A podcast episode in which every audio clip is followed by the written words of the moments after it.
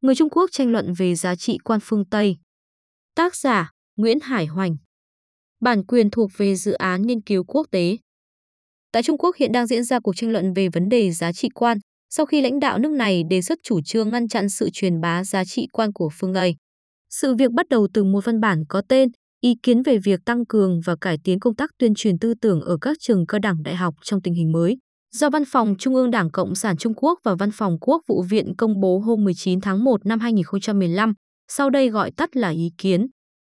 Ý kiến nhấn mạnh công tác ý thức hệ là công tác cực kỳ quan trọng của Đảng và Nhà nước, các trường cao đẳng đại học là mặt trận tuyến đầu của công tác này, lãnh trách nhiệm học tập nghiên cứu tuyên truyền chủ nghĩa Mark, bồi dưỡng và phát huy giá trị quan hạt nhân xã hội chủ nghĩa cung cấp người tài và bảo đảm trí lực cho sự nghiệp thực hiện giấc mơ Trung Quốc vì sự phục hưng vĩ đại của dân tộc Trung Hoa. Ý kiến nêu lên 6 nhiệm vụ chủ yếu của việc tăng cường và cải tiến công tác tuyên truyền tư tưởng ở các trường cao đẳng đại học. Trong đó, nhiệm vụ thứ hai là tăng cường giáo dục giá trị quan hạt nhân xã hội chủ nghĩa. Tất nhiên, sau đó tất cả các trường cao đẳng đại học trong cả nước Trung Quốc đã nhiệt liệt hưởng ứng và ủng hộ ý kiến. Họ hăng hái tổ chức các buổi tọa đàm và thực thi mọi biện pháp nhằm biến ý kiến thành hành động thực tế. Mặc dù trong văn bản ý kiến không thấy có từ giá trị quan phương Tây, nhưng trong các cuộc tọa đàm lại thấy có nhiều lời lẽ đả kích giá trị quan phương Tây, đề cao giá trị quan hạt nhân xã hội chủ nghĩa. Ngày 29 tháng 1, tại cuộc tọa đàm có lãnh đạo nhiều trường cao đẳng đại học lớn tham dự, Bộ trưởng Giáo dục Viên Quý Nhân nói, giáo viên các trường cao đẳng đại học phải giữ vững ranh giới về chính trị, pháp luật và đạo đức phải tăng cường quản lý việc biên soạn, giáo trình và việc giảng dạy trên lớp. Tuyệt đối không được để cho các giáo trình truyền bá giá trị quan phương Tây lọt vào nhà trường. Tuyệt đối không cho phép các lời lẽ công kích nói xấu sự lãnh đạo của Đảng Cộng sản Trung Quốc. Bôi nhọ chủ nghĩa xã hội xuất hiện trong giảng đường. Giáo viên khi lên lớp tuyệt đối không được nói những lời phàn nàn, oán trách tình hình xã hội. Phản ứng trong dư luận Chủ trương ngăn chặn giá trị quan phương Tây lập tức được dư luận Trung Quốc bàn luận sôi nổi.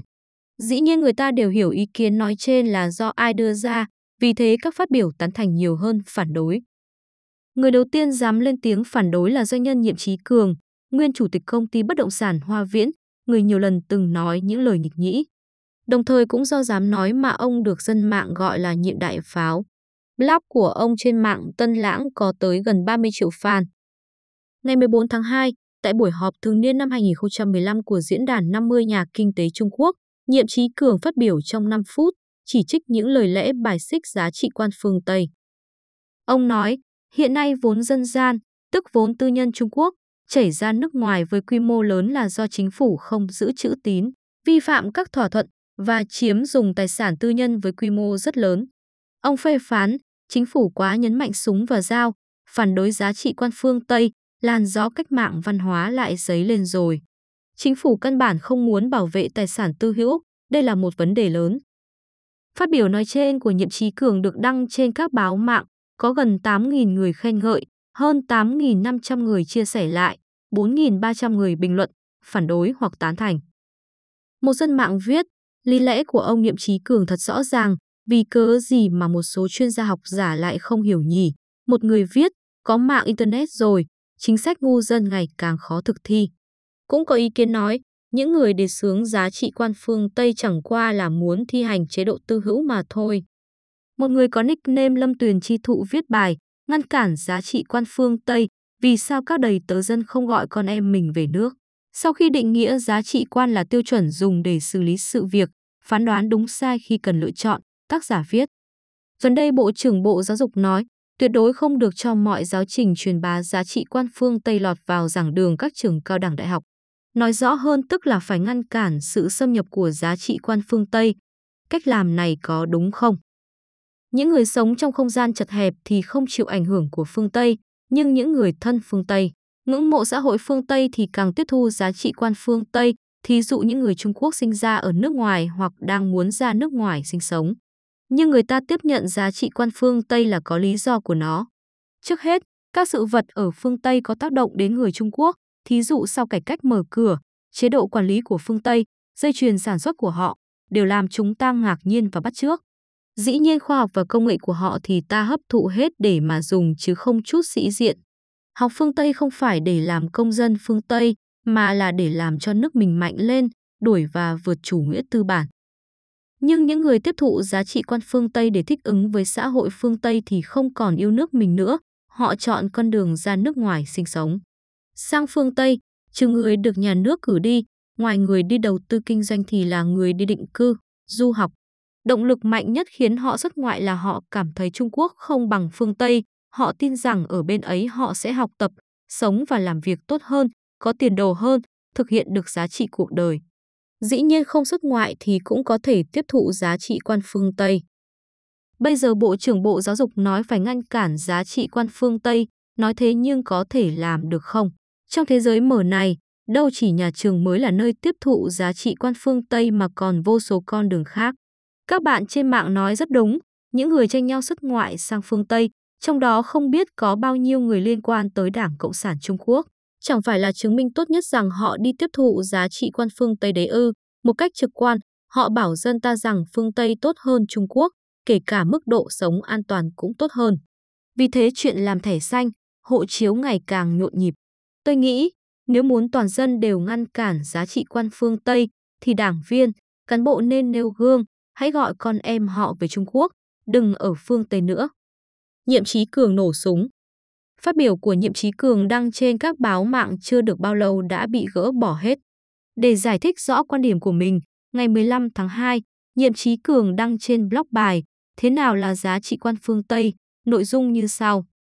Tôi chưa thể nói rõ giá trị quan phương Tây là gì, nhưng tôi biết chế độ chính trị của các quốc gia trên thế giới đều là sự lựa chọn và đồng ý của nhân dân các nước.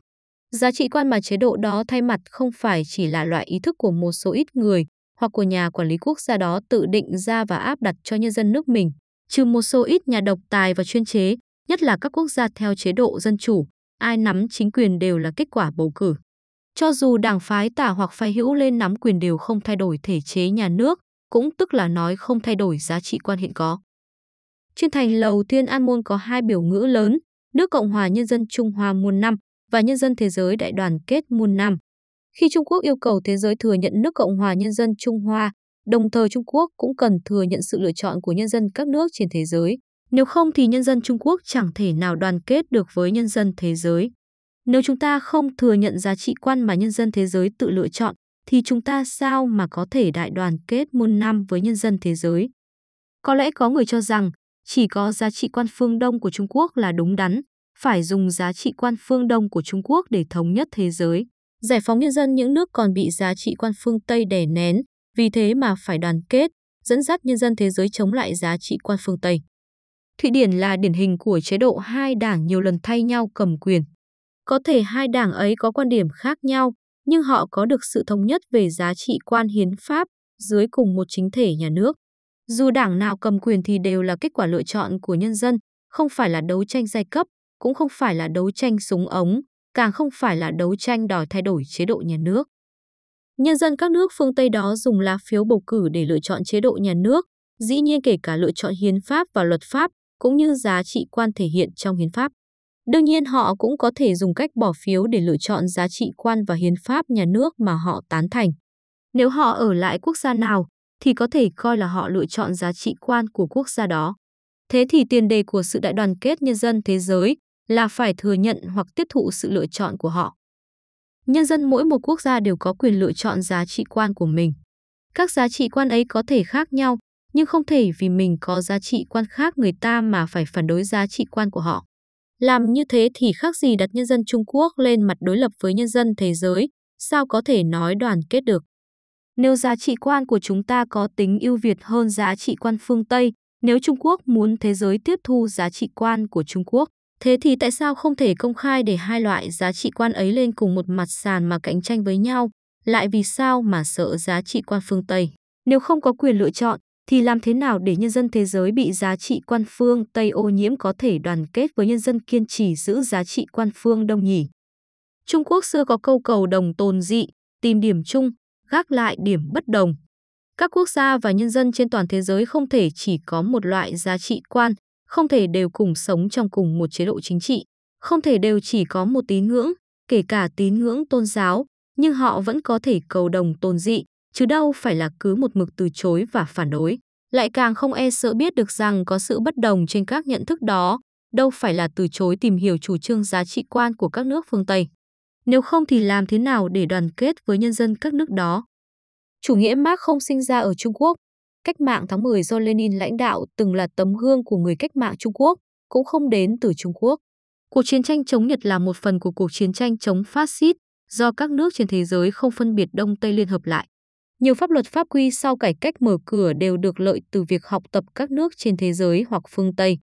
Việc vay mượn vốn của các nước không phân biệt Đông Tây, việc giao lưu buôn bán với các nước không phân biệt Đông Tây, việc sở hữu nhiều ngoại tệ và trái phiếu của phương Tây đều là những hành động mà thời kỳ cách mạng văn hóa không thể tiếp thụ. Không có ảnh hưởng từ các chủ nghĩa và giá trị quan vốn dĩ không phải của Trung Quốc ấy, thì có lẽ không có thành tựu Trung Quốc ngày nay hòa nhập vào thế giới biến các ưu điểm của phương Tây có lợi cho sự phát triển kinh tế, chính trị, khoa học kỹ thuật của Trung Quốc thành nhân tố và sức mạnh để Trung Quốc lớn mạnh lên.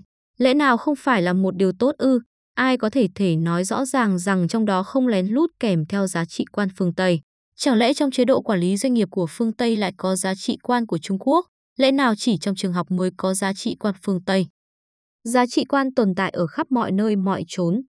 Lớn thì đến thể chế và luật pháp của nhà nước, nhỏ thì đến việc đối nhân xử thế, quyền lợi và sự tự do của con người. Bảo vệ quyền sở hữu tài sản và sự giao dịch, tất cả đều kết hợp chặt chẽ với giá trị quan. Nơi nào chỗ nào có thể chia tách rõ là nơi không có giá trị quan, ngay cả đến lễ hội tình yêu cũng đều bị gán giá trị quan Đông Tây, in dấu ấn giai cấp. Bất cứ chính đảng, bất cứ người nào đều có thể có mục tiêu theo đuổi của mình, nhưng điều kiện của tự do cá nhân là không được gây trở ngại và phá hoại sự tự do của nhiều người. Giá trị quan Anh theo đuổi cũng vậy, không được lấy điều kiện là đối lập với giá trị quan mà người khác theo đuổi. Chắc rằng cơ sở để nhân dân thế giới đoàn kết là ở chỗ, họ có thể tìm kiếm được sự đồng thuận nào đó với nhau, như vậy thì mới có thể thực hiện được tìm điểm chung, gác lại điểm bất đồng. Thời báo Hoàn Cầu phản pháo Một ngày sau khi nhiệm trí cường post bài nói trên, Thời báo Hoàn Cầu, tờ báo anh em sinh đôi với Nhân dân Nhật Báo, cơ quan của Trung ương Đảng Cộng sản Trung Quốc, liền có bài của Vương Đức Hoa phê phán đích danh nhiệm trí cường. Bài này có tiêu đề nhiệm trí cường lấy cách mạng văn hóa ra để nói chuyện là giấu đầu hở đuôi. Nội dung tóm tắt như sau. Đại gia bất động sản nhiệm trí cường lại nổ súng rồi, ngư bất kinh nhân thệ bất hưu, tạm hiểu. Nếu câu văn viết ra chưa làm người đọc sửng sốt ngạc nhiên, thì quyết chưa thôi viết. Ông ta lên án chính phủ quá nhấn mạnh súng và dao, phản đối giá trị quan phương Tây, làn gió cách mạng văn hóa lại dấy lên rồi. Ông còn trở thành nhà lý luận, dùng microblog đăng bài viết thế nào là giá trị quan phương Tây. Từng câu từng chữ thoát ra mùi vị độc tài chuyên chế, dân chủ hiến chính, chẳng qua là để bảo vệ giá trị quan phương Tây. Phát ngôn của nhiệm trí cường lập tức được một số người hò reo khen hay, dám nói lời thật lòng, điều đó cần dũng khí. Xin kính chào, phản đối giá trị quan phương Tây là điều quá ư không thể hiểu được. Đó là ý định dùng một cây gậy lật đổ nửa trái đất, nhất thiết chưa có coi lời nói của viên quý nhân là thật, chẳng qua ông ta nịnh bợ mà thôi. Lý lẽ của nhiệm trí cường có vẻ đúng, nhưng thật ra là sai. Ông đề xướng giá trị quan phương Tây nhưng lại không giấu nổi thứ bẩn thỉu dưới lớp áo da, tức chế độ chính trị của phương Tây. Mỗi người một phiếu, chế độ đa đảng, tam quyền phân lập, như ông ta nói nhà nước theo chế độ dân chủ, ai nắm quyền là kết quả của bầu cử. Chính thể hiện hành của Trung Quốc không phải là mỗi người một phiếu, như vậy thì tính hợp pháp của việc Đảng Cộng sản nắm chính quyền trở thành vấn đề rồi, đây là then chốt của vấn đề. Ông Tông bốc chế độ mỗi người một phiếu trong giá trị quan phương Tây là chuẩn mực, trở thành phương thuốc hiệu nghiệm giải quyết tất cả mọi vấn đề. Nhiệm trí cường cao giọng bàn về sự cạnh tranh công bằng của giá trị quan, nhiều lần tuyên bố giá trị quan chính trị của các nước là sự lựa chọn của nhân dân. Xin hỏi, chính thể hiện hành tại Iraq, Libya và Syria có phải đều là sự lựa chọn của nhân dân không? Cái giá trị phổ quát dùng tàu chiến máy bay bức ép người lương thiện làm việc xấu gây hại cho mọi người trên toàn thế giới còn chưa đủ chăng? Xưa nay giá trị quan tốt là anh tốt nhưng tôi còn tốt hơn anh, chứ đâu phải là anh tốt thì tôi đánh đổ anh.